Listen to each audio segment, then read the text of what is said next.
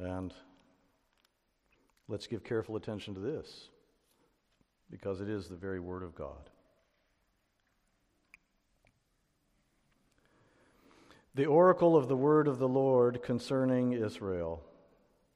Thus declares the Lord, who stretched out the heavens and founded the earth and formed the spirit of man within him. Behold, I am about to make Jerusalem a cup of staggering to all the surrounding peoples.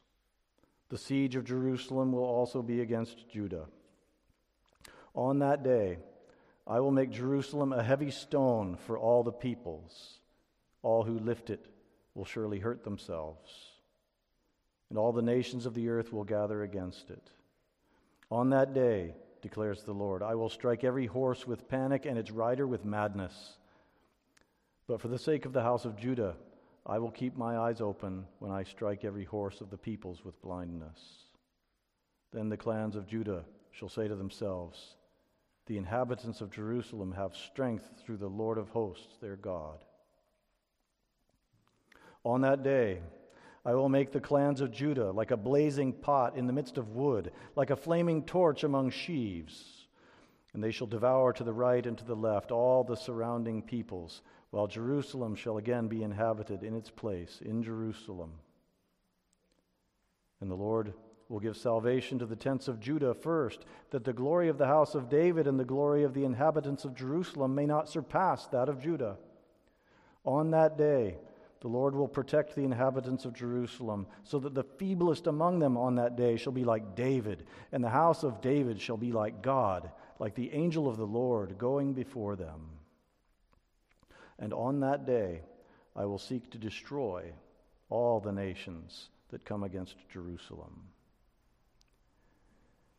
And I will pour out on the house of David and the inhabitants of Jerusalem a spirit of grace and pleas for mercy so that when they look on me, on him whom they have pierced, they shall mourn for him, as one mourns for an only child, and weep bitterly over him, as one weeps over a firstborn. On that day, the mourning in Jerusalem will be as great as the mourning for Hadad Rimmon in the plain of Megiddo. The land shall mourn, each family by itself.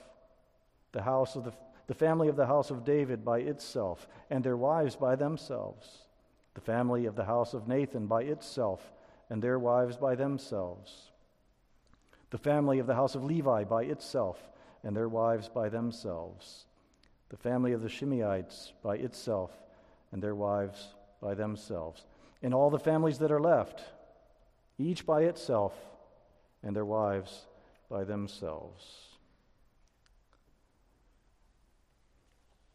And that is the reading of God's Word. Let's ask Him to bless it to us now and give us understanding as we consider it together. Father, this is your Word. It is living it is active. It was written for our instruction. So may your Spirit be our instructor this evening. We ask this in the name of and for the honor of our Lord Jesus Christ. Amen. now, as we come to chapter 12 of Zechariah, we are arriving at the second and final oracle of the prophecy of Zechariah. And if you think back, uh, chapters 1 through 6 were a series of night visions. They were all kind of a unit. And then chapters 7 and 8 sort of stood by themselves. And then when we came to chapter 9, that was the beginning of an oracle that lasted from chapter 9 through chapter 11. And so then, as we arrive at chapter 12, uh, we are coming to the last section, overall section, which is three chapters long, of Zechariah. And as this oracle begins, you see the Lord God introducing himself, we might say. And he introduces himself in terms of his power his power as creator, his power as the giver of life. And it in verse 1 there, in that introduction, as the chapter begins, and as this oracle begins, uh, it lays emphasis on the greatness of the Lord God Almighty. This one writer stated it. It puts the nations in their place, it reminds all the peoples of the earth who God is. And these words, when he speaks of stretching out the heavens and founding the earth and forming the spirit of man with him, within him, they refer not only to God's creative work in terms of a beginning and an initiation of, of the creation and of life, but they also speak of God's constant providential sustaining of all of his creation. In other words, the only reason creation continues to exist is because moment by moment God desires that it would, and he upholds it by his great power. And we're taught in this passage that God has both the power and the purpose to deliver his people. He's purposed to do it, and he's able to do it. God has both power and purpose to deliver his people. Our first point will be strengthen the Lord, and then we'll look at future glory, and then finally we'll consider true conviction. So, first of all, strength in the Lord. God announces, after introducing himself as the Lord of hosts who stretched out the heavens, he announces the coming of a mighty work. It says that Yahweh, the Lord, is going to destroy all the enemies of his people. If you look back again at verse 9, he says, And on that day I will seek to destroy all the nations that come against Jerusalem. Now, when he sees, says he's going to seek to do it, it doesn't imply that there's any question as to whether he can do it. There's nothing contingent about this, and it's not as if there's some doubt about it. When he says, I will seek to do it, uh, we should take that to mean that he's going to carefully engineer his purposes and he's going to work things out so that what he purposes will indeed come to pass. There's no question about it. And he will use Jerusalem, he will use the clans of Judah to devour their enemies and his. And he's going to strengthen his people for that very purpose. Look with me again at verse 5. Then the clans of Judah will say to themselves, The inhabitants of Jerusalem have strength through the Lord of hosts, their God. And verse 8 On that day the Lord will protect the inhabitants of Jerusalem, so that the feeblest among them on that day shall be like David. And it goes on. These are amazing statements. And it's saying that the nations, as they come against God's people, are going to be impotent against God and against his people. And he describes that power, the power of God that he's going to wield through his people in a couple of different ways here. First of all, he says he's going to make Jerusalem a cup of staggering. Look at verse 2 again. Behold, I'm about to make Jerusalem a cup of staggering to all the surrounding peoples. In other words, God is going to make Jerusalem an agent of his wrath against his enemies. And this, this illustration, this metaphor of, of the cup of staggering, that's used multiple times in Scripture as a, uh, as a reference to God's wrath against those who oppose him.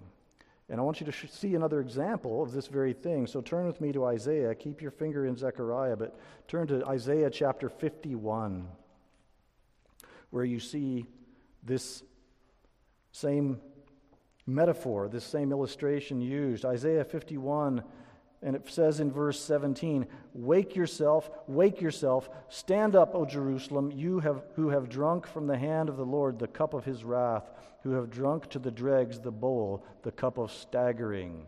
Okay, now in this context, it's Jerusalem who has partaken of that bowl, that, that cup of staggering for their sins, and, and they're soon to be.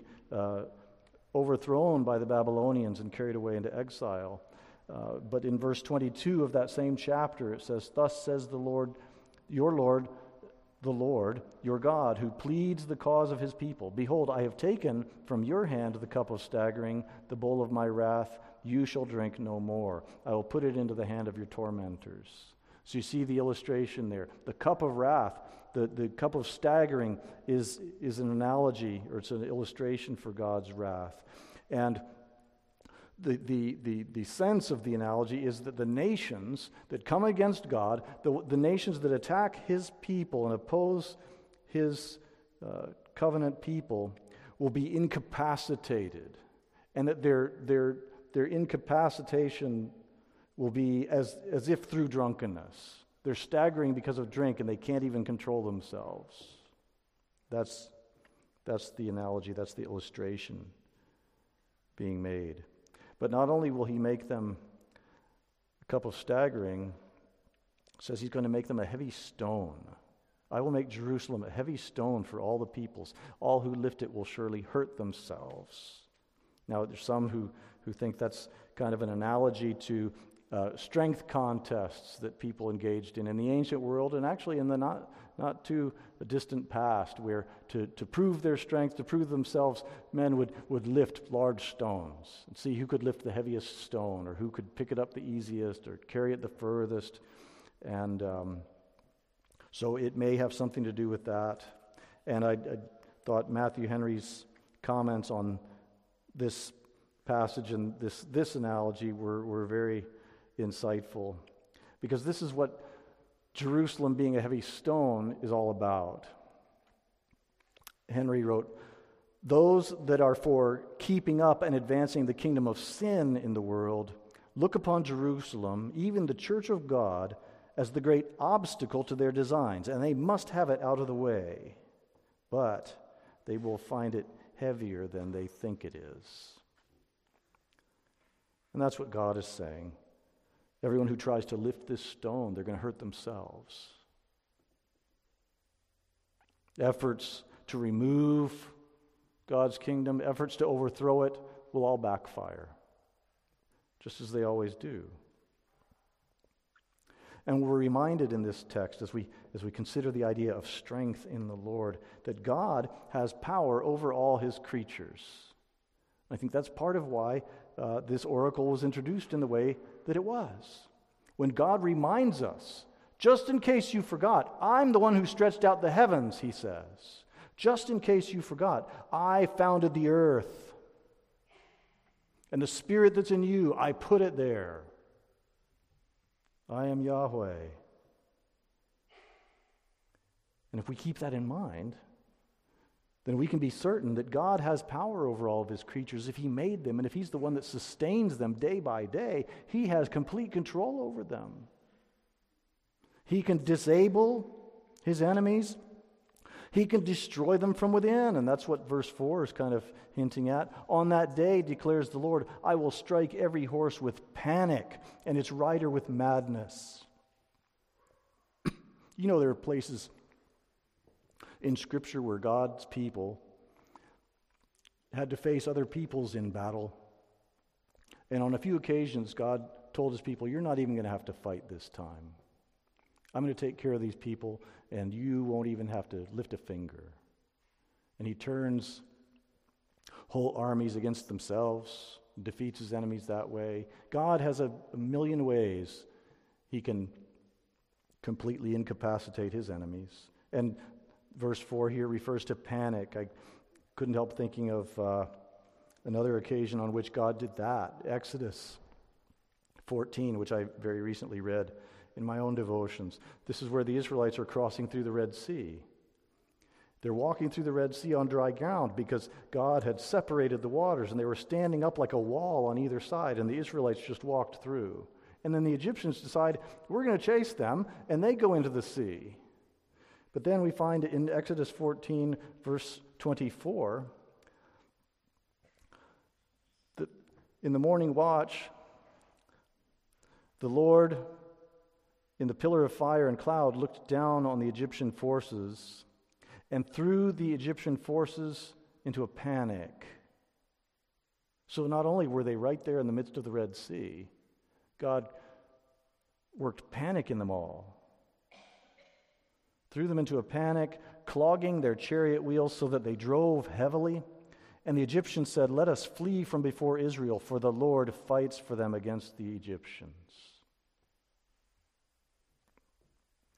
There were other cases uh, during the uh, campaigns of Joshua to take the land where God struck panic into the hearts of Israel's enemies. Also, Jonathan, son of Saul, he went up against a garrison of the Philistines just with his armor bearer, two men. And they routed this garrison. Why? Partly because God struck panic into the hearts of the Philistines. He can do that. God can embolden, He can give courage, but He can also take it away. He can sap the courage of people, He can cause terror, and He's still able to do such things. He can, and He does, strengthen His people furthermore. We saw that in verse 5. The clans of Judah shall say to themselves, The inhabitants of Jerusalem have strength through the Lord of hosts, their God. You see, Judah, the, the inhabitants, or the, the, the clans of Judah, they saw the courage, the boldness, the strength of the inhabitants of Jerusalem, and they said, They're getting that from our God. And they themselves were emboldened because they saw their, their brothers in Jerusalem standing boldly for God. They were encouraged, they were strengthened. And God still strengthens his people, even this day. He gives new mercies every morning. He empowers his children. He empowers you daily to do everything that he's called you to do. You, just like God's people in every age, have strength in the Lord. Well, the text also speaks of future glory. There are strong and vivid word pictures in this chapter, word pictures of future glory for God's people.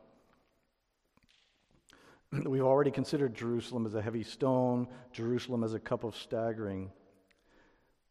But this passage, as you saw, speaks of the clans of Judah becoming like a blazing pot in the midst of wood, or like flaming torch in the midst of sheaves.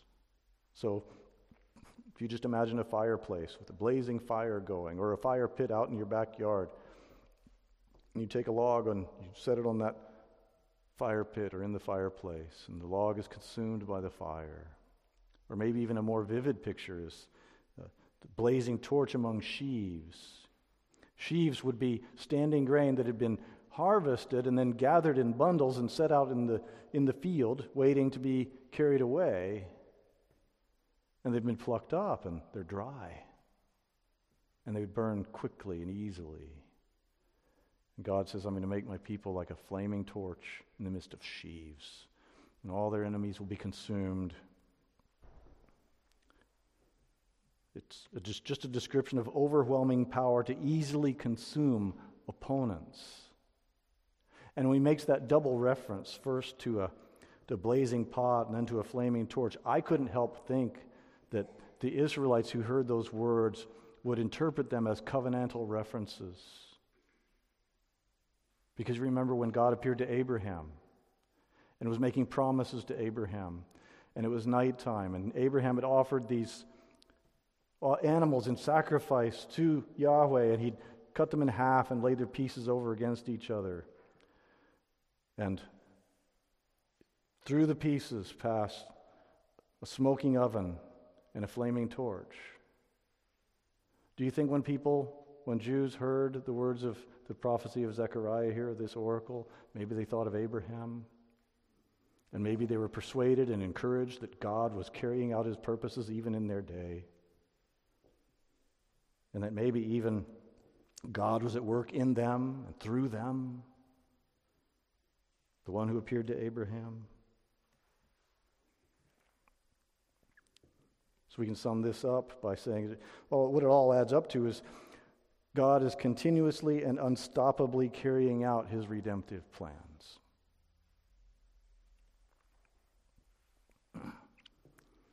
The future glory includes the fact that the Lord God will protect his people. Verse 8 On that day, the Lord will protect the inhabitants of Jerusalem.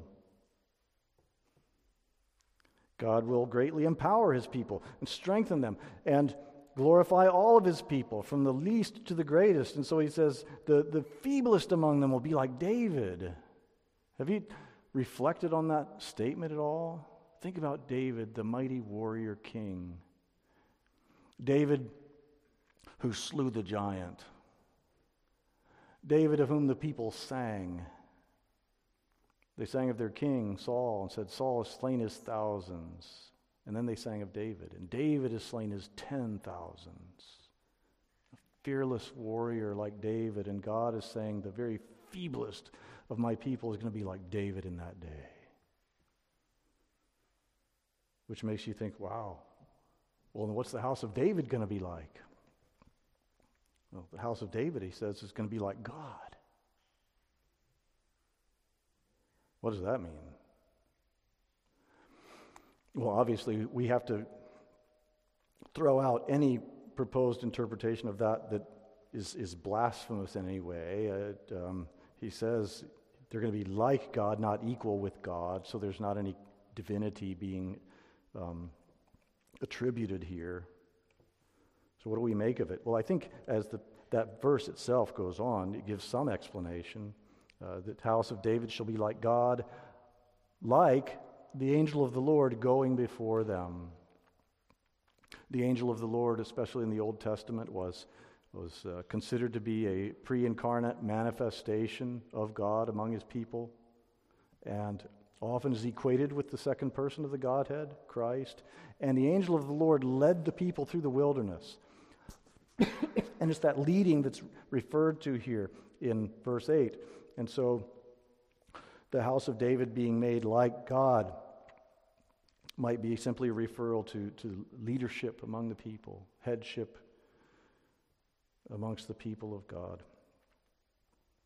And all this talk of future glory and clans of Judah being like a blazing pot, and so on and so forth, and the feeblest being strengthened to be like a warrior such as David. Well, it raises the question, I think, probably, um, well, uh, this, the same question Jesus' disciples asked him at the beginning of chapter 24 of Matthew When will these things be?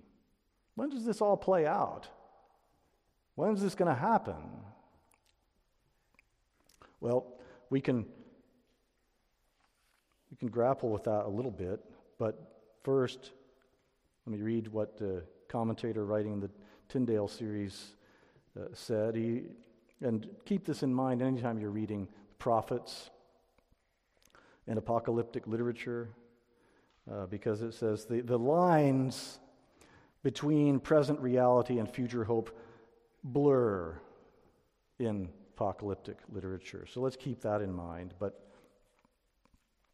as we reflect on what God says He's going to do for His people here, what He says He's going to do in and through His people, first of all, nothing that even approximates those descriptions occurred in the days of Zechariah. So we need to look past those days. And nothing since that time has happened either. I mean, the Jews enjoyed some military victories in the, in the days of the Maccabees, but nothing that would uh, approximate what Zechariah is describing here. And so then uh, the Romans take over. And then in 70 AD, for the second time, Jerusalem is absolutely leveled, the temple's destroyed, and the nation is destroyed. Another commentator wrote uh, It is impossible to demonstrate a detailed historical fulfillment, that is, of what we see here in Zechariah 12. It seems more likely that this gives us a pattern for God's working, which may be seen in more or less detail at various times in history. That might be sort of a commentary cop out, I'm not sure. But um, one thing we must note is that at present, the Lord God is not advancing his kingdom by means of weapons of war. The scriptures tell us that our weapons aren't carnal, they're spiritual. And so I would just point out that, and I, I even kind of tried to read the phrase in almost the same way, in the same tone each time it occurred. But in this one chapter, there's a phrase that occurs seven times, and it's the phrase, on that day. And it's a phrase that looks forward, it points us to the future. And to quote another commentator, says the phrase on that day occurs 17 times in three chapters and refers to the day when the Lord will establish his kingdom on earth in glory. Occurring as often as it does, the phrase regularly directs the reader and hearer to the future. So I say it's a forward looking thing. And I think it's probably forward looking in the same sense that the faith of Moses was forward looking. Remember, Pastor Mark preached to us from Hebrews, and he spoke of the faith of Moses. And we heard this morning that through faith, Moses determined that the reproach of Christ was greater wealth than the riches of Egypt. And we heard a really excellent depiction of the wealth and the opulence of that dynasty into which uh, Moses was adopted, and he had access to all the privileges and the benefits and the wealth and the luxuries of it. And he decided that the re- reproach of Christ was worth more than all of it.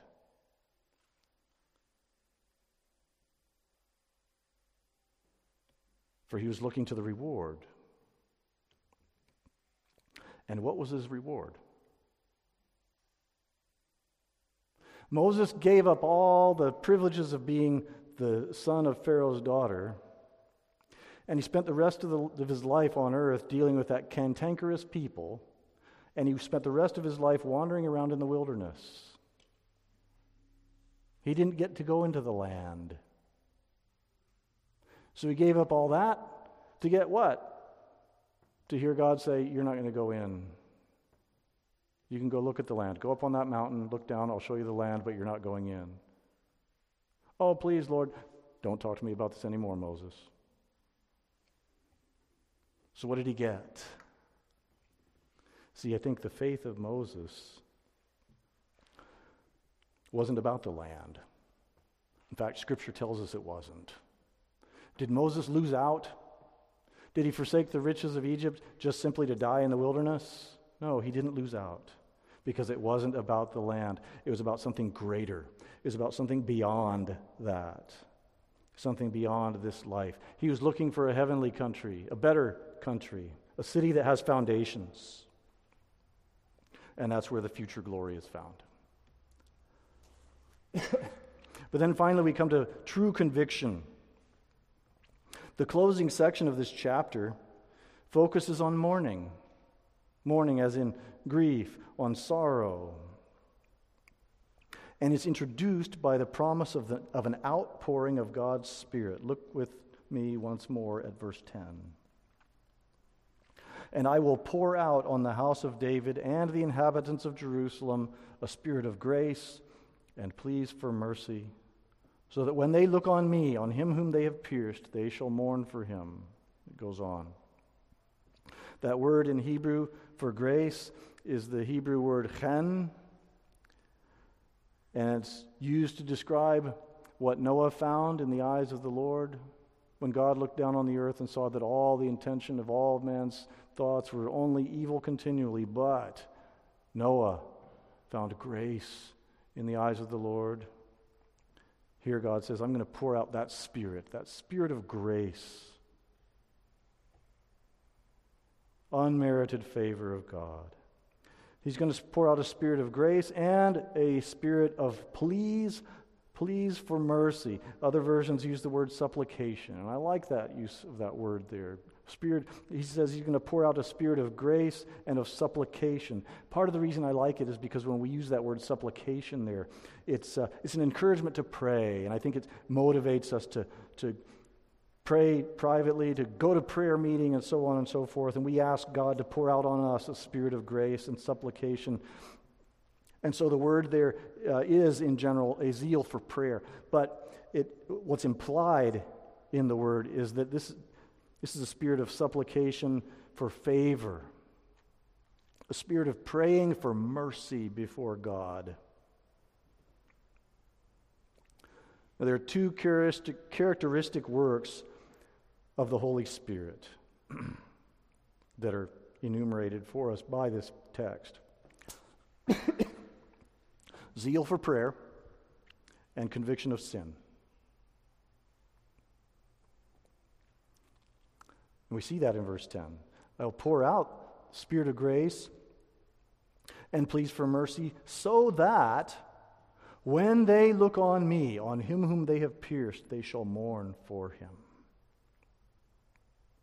God's going to pour out this spirit, this wonderful spirit of grace and of supplication or pleas for mercy. And the result is people are going to mourn, they're going to grieve. And there's a very obvious sincerity and authenticity about their grief, and it's demonstrated in several ways. First of all, it's compared to several other kinds of mourning It's compared to examples of deep mourning, like the mourning for an only child. You know people who've lost children. Do you know anyone who's lost their only child to death?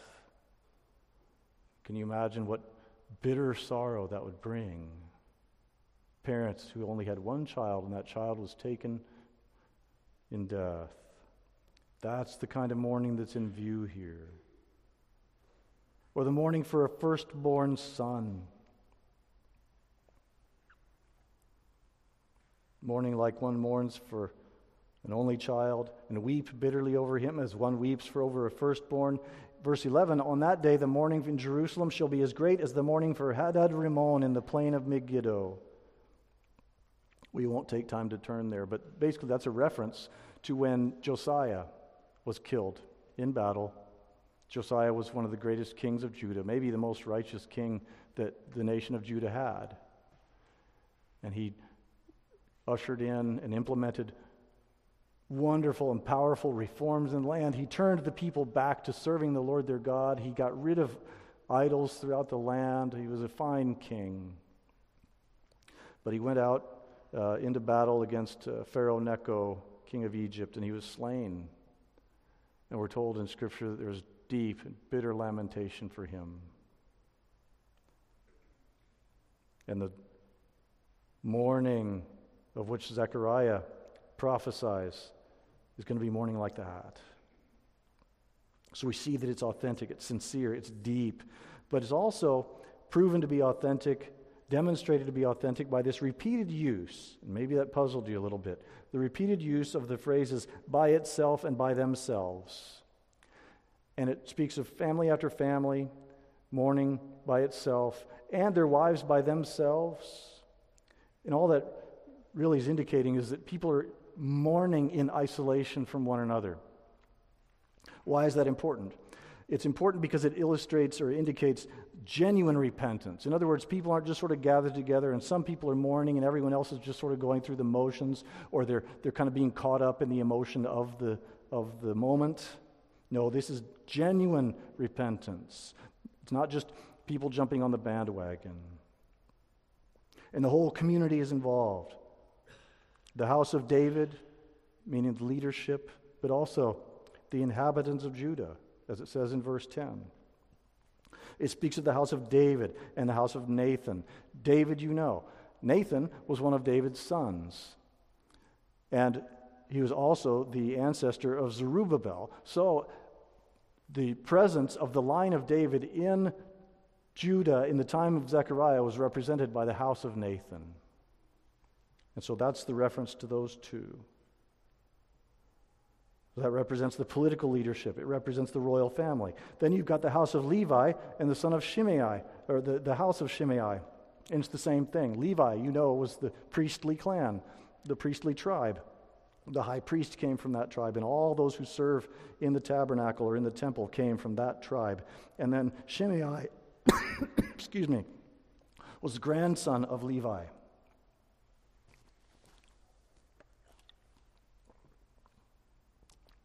So they were the religious leadership, the priestly family.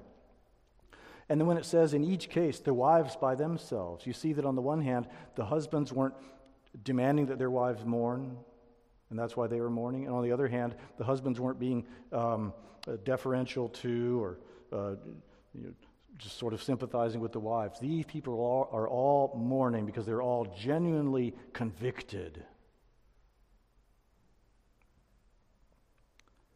Now, when we come to verse 10, we have one of the clearest references to the Christ in all the Old Testament.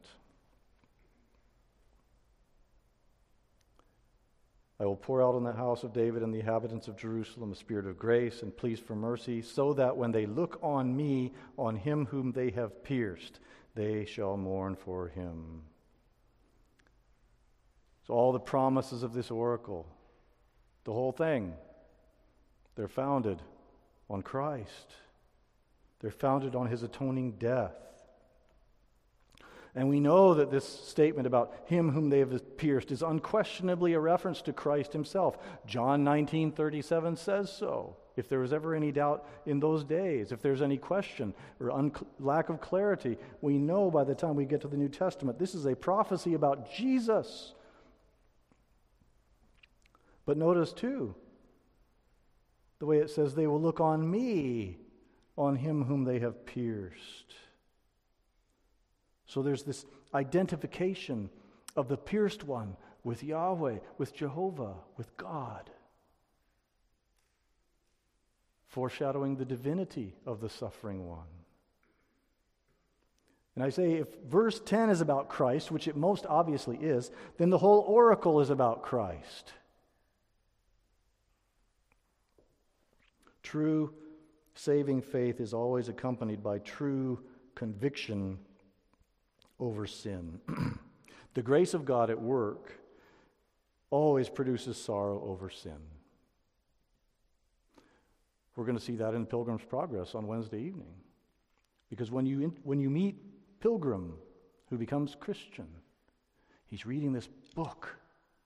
And as he reads it, he weeps. Because he sees that he's undone, just as the people in this oracle see.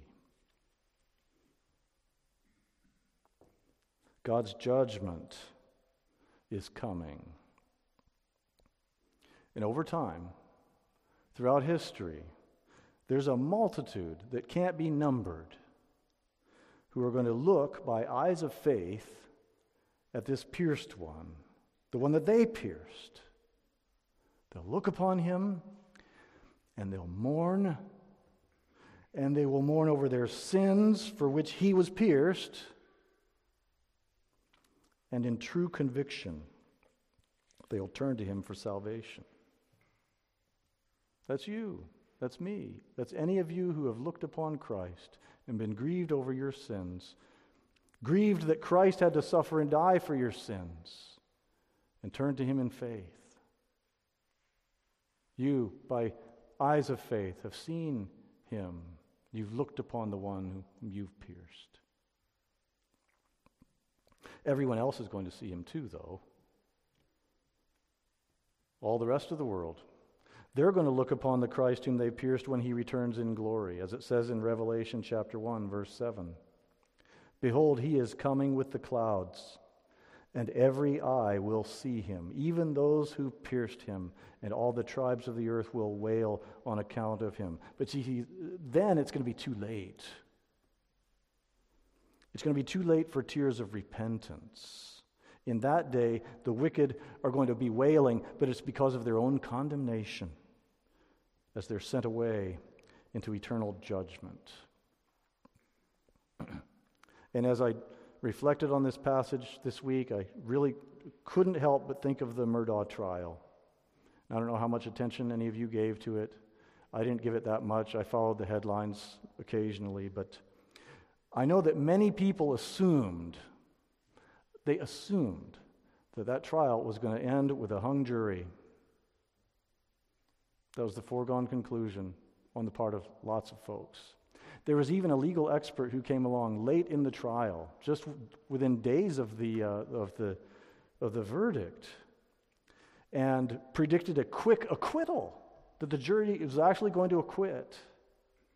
And to the shock and surprise of many, perhaps uh, especially of Alex Murdaugh himself, Alex Murdaugh was convicted on two counts of murder. He's going to be going away for the rest of his life, the rest of his natural days, to a prison where South Carolina's worst criminals are held. Did he even see that coming, do you think? Do you think he sat there in that courtroom assuming that he was going to get off?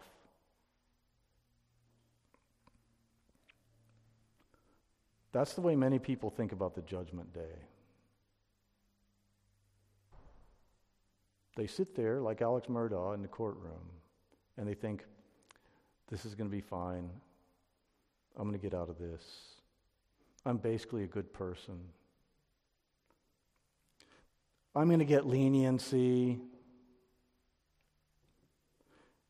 People think they won't be held accountable for their sins, but they will be. And they'll be cast in the day of judgment into a place that's unthinkably worse than the worst prison on earth. And there's only one way for a person to be acquitted on the day of judgment, and that's by the sheer mercy and grace of God through faith in the Lord Jesus Christ. This oracle has been and will continue to be about strength in the Lord, and strength in the Lord only comes through the Lord Jesus Christ. This oracle that we've looked at tonight is about future glory, and that can only be attained in Christ's kingdom. That's why Christ, in his Sermon on the Mount, said, Blessed are those who mourn. In other words, those who are convicted over their sins. They mourn over their sins. They shall be comforted. Blessed are those who are poor in spirit, because they have that true sense of conviction. Theirs is the kingdom of heaven. Blessed are the meek, they shall inherit the land or the earth. The word means both. If you're resting in Christ today, these blessings are yours and they can never be taken away from you. Because God has purposed to deliver you, and He's able to do it. Let's pray. Thank you, Father, for your mercy to us in Christ Jesus. Thank you for the future glory to which we can look forward, and we do. We thank you, O God, that you strengthen us. Please give us strength day by day to walk with you and to run with patience this race, and let it be all to the glory and praise of your Son. Amen.